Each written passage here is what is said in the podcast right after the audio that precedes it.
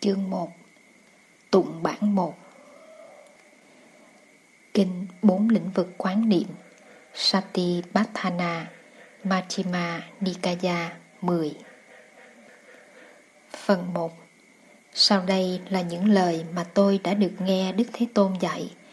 Hồi người còn đang cư trú ở Kama Satnama Nơi một ấp phố của giống dân Kuru, Một hôm Đức Thế Tôn gọi các vị khất sĩ này quý thầy, Các vị khất sĩ đáp, Thưa Đức Thế Tôn, Có chúng tôi đây. Bụt nói, Này quý vị, Đây là con đường duy nhất Để giúp chúng sanh thực hiện thanh tịnh, Vượt thắng phiền não, Tiêu diệt ưu khổ, Đạt tới chánh đạo Và chứng nhập Niết Bàn. Đó là con đường của bốn phép an trú trong quán niệm. Bốn phép an trú trong quán niệm ấy là những phép nào? Một, này các vị khất sĩ, vị khất sĩ an trú trong phép quán niệm thân thể nơi thân thể, tinh cần, sáng suốt và tỉnh thức. Bỏ ra ngoài mọi tham dục và chán bỏ đối với cuộc đời.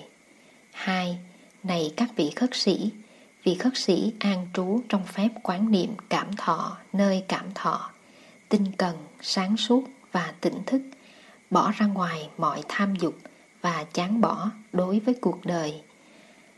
ba Này các vị khất sĩ, vị khất sĩ an trú trong phép quán niệm tâm thức nơi tâm thức, tinh cần, sáng suốt và tỉnh thức, bỏ ra ngoài mọi tham dục và chán bỏ đối với cuộc đời.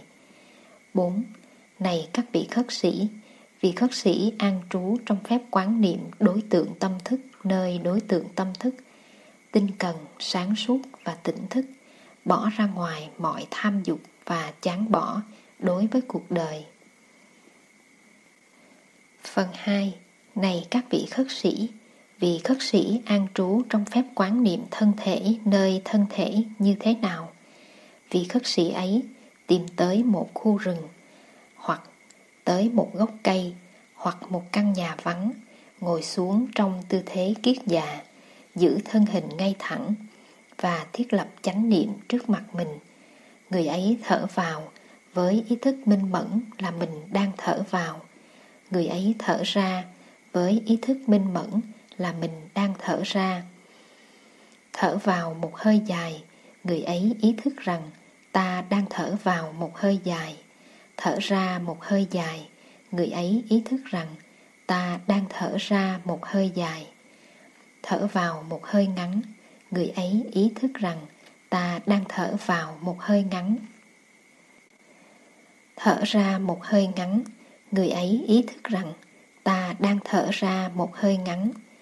Cũng như khi quay một vòng dài, người thợ tiện khéo tay ý thức rằng mình đang xoay một vòng dài và khi xoay một vòng ngắn, ý thức rằng mình đang xoay một vòng ngắn. Vì khất sĩ, mỗi khi thở vào một hơi dài, ý thức rằng mình đang thở vào một hơi dài. Mỗi khi thở ra một hơi dài, ý thức rằng mình đang thở ra một hơi dài. Mỗi khi thở vào một hơi ngắn, ý thức mình đang thở vào một hơi ngắn. Mỗi khi thở ra một hơi ngắn ý thức mình đang thở ra một hơi ngắn. Người ấy tự mình tập luyện như sau. Tôi đang thở vào và có ý thức rõ rệt về trọn thân thể tôi. Tôi đang thở ra và có ý thức rõ rệt về trọn thân thể tôi. Tôi đang thở vào và làm cho sự vận hành trong thân thể tôi trở nên an tịnh. Tôi đang thở ra và làm cho sự vận hành trong thân thể tôi trở nên an tịnh. Cứ như thế, vị ấy an trú trong sự quán niệm thân thể nơi thân thể, hoặc quán niệm bên trong, hoặc quán niệm bên ngoài thân thể ấy, hoặc quán niệm cả bên trong lẫn bên ngoài. Vị ấy an trú trong sự quán niệm, quá trình sinh khởi nơi thân thể, hoặc quán niệm quá trình hủy diệt nơi thân thể hoặc quán niệm cả quá trình sinh khởi, lẫn quá trình hủy diệt nơi thân thể. Hoặc người ấy quán niệm, có thân thể đây, đủ để quán chiếu và ý thức được sự có mặt của thân thể đó. Và như vậy, người ấy an trú một cách tự do, không bị bất cứ một thứ gì trong cuộc đời làm vướng bận. Quán niệm thân thể nơi thân thể là như vậy đó thưa quý vị. Khi đi, vị khất sĩ lại cũng ý thức rằng mình đang đi. Khi đứng, ý thức rằng mình đang đứng. Khi ngồi, ý thức rằng mình đang ngồi. Khi nằm, ý thức rằng mình đang nằm. Bất cứ thân thể mình đang được sử dụng trong tư thế nào, vị ấy cũng ý thức được về tư thế ấy của thân thể. Cứ như thế vì khất sĩ an trú trong sự quán niệm thân thể nơi thân thể, hoặc quán niệm bên trong, hoặc quán niệm bên ngoài thân thể ấy, hoặc quán niệm cả bên trong lẫn bên ngoài. Vì ấy an trú trong sự quán niệm quá trình sinh khởi nơi thân thể, hoặc quán niệm quá trình hủy diệt nơi thân thể, hoặc quán niệm cả quá trình sinh khởi lẫn quá trình hủy diệt nơi thân thể hoặc người ấy quán niệm, có thân thể đây, đủ để quán chiếu và ý thức được sự có mặt của thân thể đó. Và như vậy, người ấy an trú một cách tự do, không bị bất cứ một thứ gì trong cuộc đời làm vướng bận. Vị khất sĩ quán niệm thân thể nơi thân thể là như thế đó, thưa quý vị. Khi đi tới hoặc đi lui vị khất sĩ cũng chiếu dụng ý thức sáng tỏ của mình về sự đi tới hay đi lui ấy. Khi nhìn trước, nhìn sau, cúi xuống, duỗi lên, vị ấy cũng chiếu dụng ý thức sáng tỏ ấy. Khi mặc áo ca sa mang bình bát, vị ấy cũng chiếu dụng ý thức sáng tỏ ấy. Khi ăn cơm, uống nước, nhai thức ăn, nếm thức ăn, vị ấy cũng chiếu dụng ý thức sáng tỏ ấy khi đi đại tiện, tiểu tiện vị ấy cũng chiếu dụng ý thức sáng tỏ ấy. Khi đi, đứng, nằm, ngồi, ngủ, thức, nói năng hoặc im lặng vị ấy cũng chiếu dụng ý thức sáng tỏ ấy vào tự thân. Cứ như thế, vị khất sĩ an trú trong sự quán niệm thân thể nơi thân thể hoặc quán niệm bên trong hoặc quán niệm bên ngoài thân thể ấy, hoặc quán niệm cả bên trong lẫn bên ngoài. Vị ấy an trú trong sự quán niệm, quá trình sinh khởi nơi thân thể, hoặc quán niệm quá trình hủy diệt nơi thân thể, hoặc quán niệm cả quá trình sinh khởi lẫn quá trình hủy diệt nơi thân thể. Hoặc người ấy quán niệm, có thân thể đây đủ để quán chiếu và ý thức được sự có mặt của thân thể đó. Và như vậy, vị ấy an trú một cách tự do, không bị bất cứ một thứ gì trong cuộc đời làm vướng bận. Vì khất sĩ quán niệm thân thể nơi thân thể là như thế đó, thưa quý vị. Vị khất sĩ lại quán niệm chính thân thể này từ gót chân trở lên và từ đỉnh tóc trở xuống, bao bọc bởi một lớp da và chứa đầy nhiều loại bất tịnh, thuộc về thân thể ta. Này đây là tóc, này đây là lông, móng, răng, da, thịt, gân, xương, tủy, thận, tim, gan, hoành cách mạc, lá lách, phổi, ruột, màng ruột, phân, mật, đàm, mũ máu, mồ hôi, mỡ, nước mật, mỡ da, nước bọt, nước mũ, nước ở các khớp xương, nước tiểu.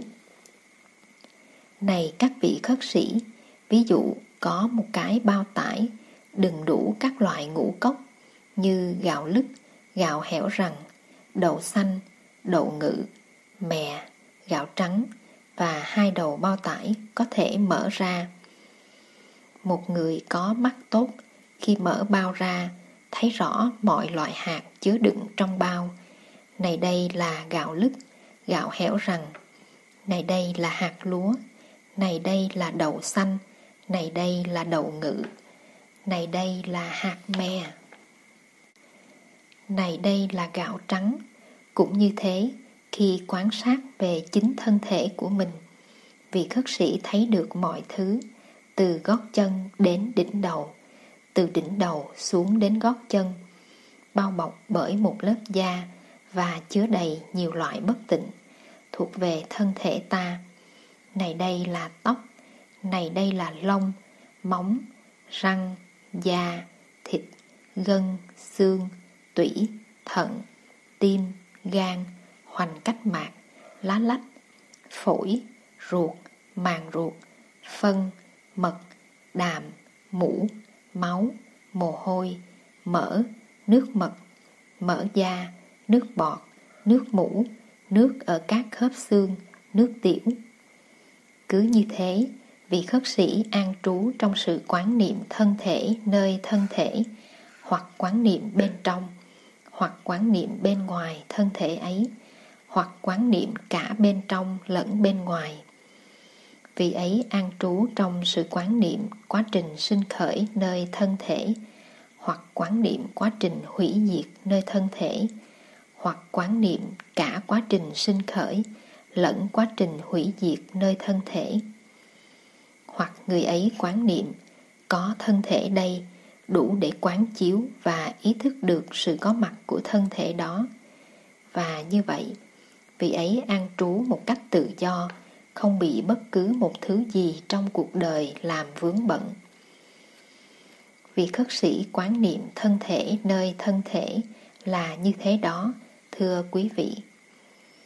Lại nữa, các vị khất sĩ, trong bất cứ tư thế nào của thân thể này, vị khất sĩ cũng quán chiếu những yếu tố tạo nên chính thân thể ấy.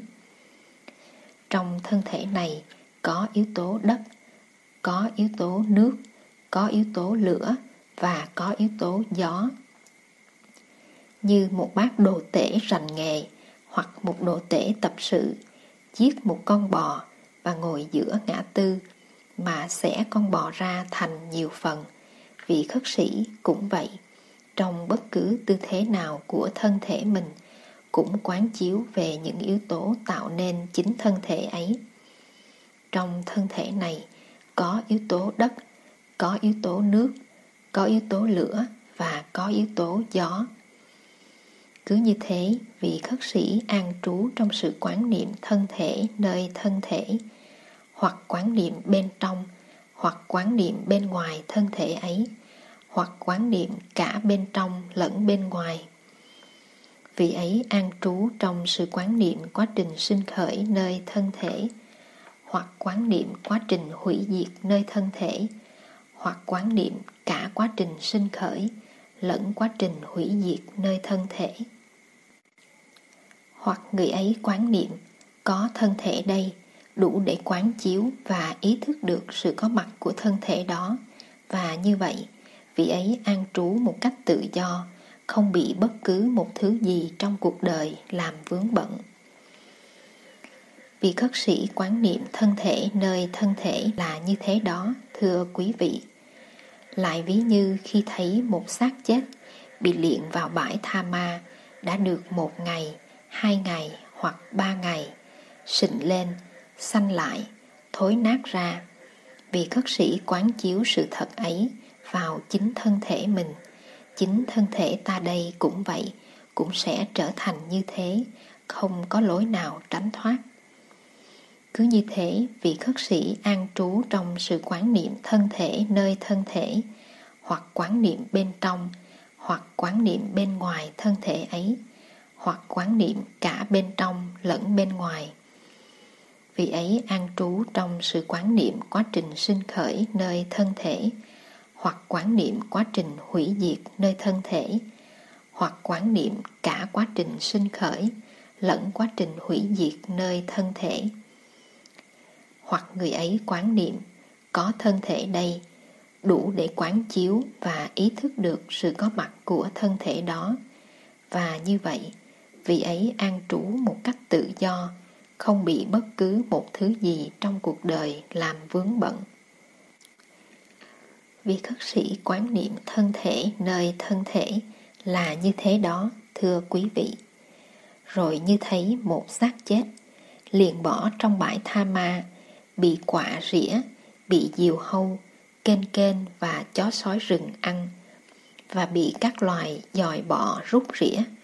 Vị khất sĩ quán chiếu sự thật ấy vào chính thân thể mình. Chính thân thể ta đây cũng vậy, cũng sẽ trở thành như thế, không có lối nào tránh thoát. Cứ như thế, vị khất sĩ an trú trong sự quán niệm thân thể nơi thân thể, hoặc quán niệm bên trong, hoặc quán niệm bên ngoài thân thể ấy, hoặc quán niệm cả bên trong lẫn bên ngoài. Vì ấy an trú trong sự quán niệm quá trình sinh khởi nơi thân thể, hoặc quán niệm quá trình hủy diệt nơi thân thể, hoặc quán niệm cả quá trình sinh khởi lẫn quá trình hủy diệt nơi thân thể hoặc người ấy quán niệm có thân thể đây đủ để quán chiếu và ý thức được sự có mặt của thân thể đó. Và như vậy, vị ấy an trú một cách tự do, không bị bất cứ một thứ gì trong cuộc đời làm vướng bận. Vì khất sĩ quán niệm thân thể nơi thân thể là như thế đó, thưa quý vị. Rồi như thấy một xác chết liền bỏ trong bãi tha ma chỉ còn là một bộ xương dính ít thịt và máu. Các khúc xương còn được nối liền nhau nhờ có những sợi gân. Rồi như thấy một xác chết liền bỏ trong bãi tha ma. Chỉ còn là một bộ xương không còn dính chút thịt nào nhưng vẫn còn vướng máu. Các khúc xương còn được nối liền nhau nhờ có những sợi gân. Rồi như thấy một xác chết, liền bỏ trong bãi tha ma, chỉ còn là một bộ xương, không còn dính chút thịt nào và cũng không còn vướng chút máu nào. Các khúc xương còn được nối liền nhau nhờ có những sợi gân. Rồi như thấy một xác chết, liền bỏ trong bãi tha ma, chỉ còn lại một đống xương rời rạc đó đây chỗ này là xương tay, chỗ nọ là xương ống chân, chỗ kia là xương bắp vế, chỗ kia nữa là xương mông, xương sống và đầu lâu. Rồi như thấy một xác chết liền bỏ trong bãi tha ma, chỉ còn lại một mớ xương trắng màu vỏ ốc. Rồi như thấy một xác chết liền bỏ trong bãi tha ma, chỉ còn lại một đống xương khô để hơn một năm trên bãi. Rồi như thấy một xác chết, liền bỏ trong bãi tha ma, chỉ còn lại một mớ xương mục tan thành bụi. Vị khất sĩ quán chiếu sự thật ấy vào chính thân thể mình, chính thân thể ta đây cũng vậy, cũng sẽ trở thành như thế, không có lối nào tránh thoát. Cứ như thế, vị khất sĩ an trú trong sự quán niệm thân thể nơi thân thể, hoặc quán niệm bên trong, hoặc quán niệm bên ngoài thân thể ấy, hoặc quán niệm cả bên trong lẫn bên ngoài. Vị ấy an trú trong sự quán niệm quá trình sinh khởi nơi thân thể, hoặc quán niệm quá trình hủy diệt nơi thân thể hoặc quán niệm cả quá trình sinh khởi lẫn quá trình hủy diệt nơi thân thể, hoặc người ấy quán niệm có thân thể đây đủ để quán chiếu và ý thức được sự có mặt của thân thể đó. Và như vậy, vị ấy an trú một cách tự do, không bị bất cứ một thứ gì trong cuộc đời làm vướng bận. Vì khất sĩ quán niệm thân thể nơi thân thể là như thế đó, thưa quý vị. Phần 3 Này các vị khất sĩ Vị khất sĩ an trú trong phép quán niệm cảm thọ nơi cảm thọ như thế nào? Mỗi khi có một cảm thọ khoái lạc, vị khất sĩ ấy ý thức rằng ta đang có một cảm thọ khoái lạc. Mỗi khi có một cảm thọ khổ đau, người ấy ý thức rằng ta đang có một cảm thọ khổ đau. Mỗi khi có một cảm thọ không khoái lạc, cũng không khổ đau, Vị ấy ý thức rằng ta đang có một cảm thọ không khoái lạc, cũng không khổ đau. Khi có một cảm thọ khoái lạc vật chất, vị ấy ý thức rằng mình đang có một cảm thọ khoái lạc vật chất. khi có một cảm thọ khoái lạc tinh thần vị ấy ý thức rằng mình đang có một cảm thọ khoái lạc tinh thần khi có một cảm thọ khổ đau vật chất vị ấy ý thức rằng mình đang có một cảm thọ khổ đau vật chất khi có một cảm thọ khổ đau tinh thần vị ấy ý thức rằng ta đang có một cảm thọ khổ đau tinh thần. Khi có một cảm thọ vật chất không khoái lạc, cũng không khổ đau vị ấy ý thức rằng mình đang có một cảm thọ vật chất không khoái lạc, cũng không khổ đau.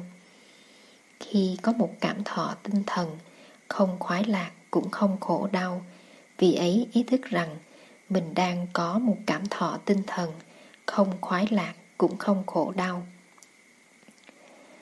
Cứ như thế, vị khất sĩ sống trong sự thường trực quán niệm cảm thọ nơi cảm thọ, hoặc quán niệm bên trong, hoặc quán niệm bên ngoài cảm thọ ấy, hoặc quán niệm cả bên trong lẫn bên ngoài. Vị ấy sống trong sự thường trực quán niệm quá trình sinh khởi của cảm thọ, hoặc quán niệm quá trình hủy diệt của cảm thọ hoặc quán niệm. Cả quá trình sinh khởi lẫn quá trình hủy diệt của cảm thọ. Hoặc vị ấy quán niệm, có cảm thọ đây, đủ để quán chiếu và ý thức được sự có mặt của cảm thọ đó. Và như vậy vị ấy an trú một cách tự do, không bị bất cứ một thứ gì trong cuộc đời làm vướng bận. Vì khất sĩ quán niệm cảm thọ nơi cảm thọ là như thế đó thưa quý vị.